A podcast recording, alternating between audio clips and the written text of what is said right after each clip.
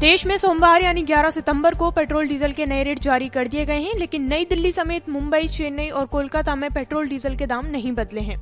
नोएडा में पेट्रोल छियानवे रूपए छिहत्तर पैसे और डीजल नवासी रूपए तिरानवे पैसे प्रति लीटर मिल रहा है। वहीं गुरुग्राम में पेट्रोल की कीमत एक सौ आठ रूपए चालीस पैसे और डीजल की नवासी रूपए चौरासी पैसे प्रति लीटर है। अहमदाबाद में पेट्रोल छियानवे रूपए बयालीस पैसे और डीजल बयानवे रूपए सत्रह पैसे प्रति लीटर बिक रहा है। वहीं आगरा में पेट्रोल की कीमत छियानवे रूपए बीस पैसे और डीजल की नवासी रूपए सैंतीस पैसे प्रति लीटर है।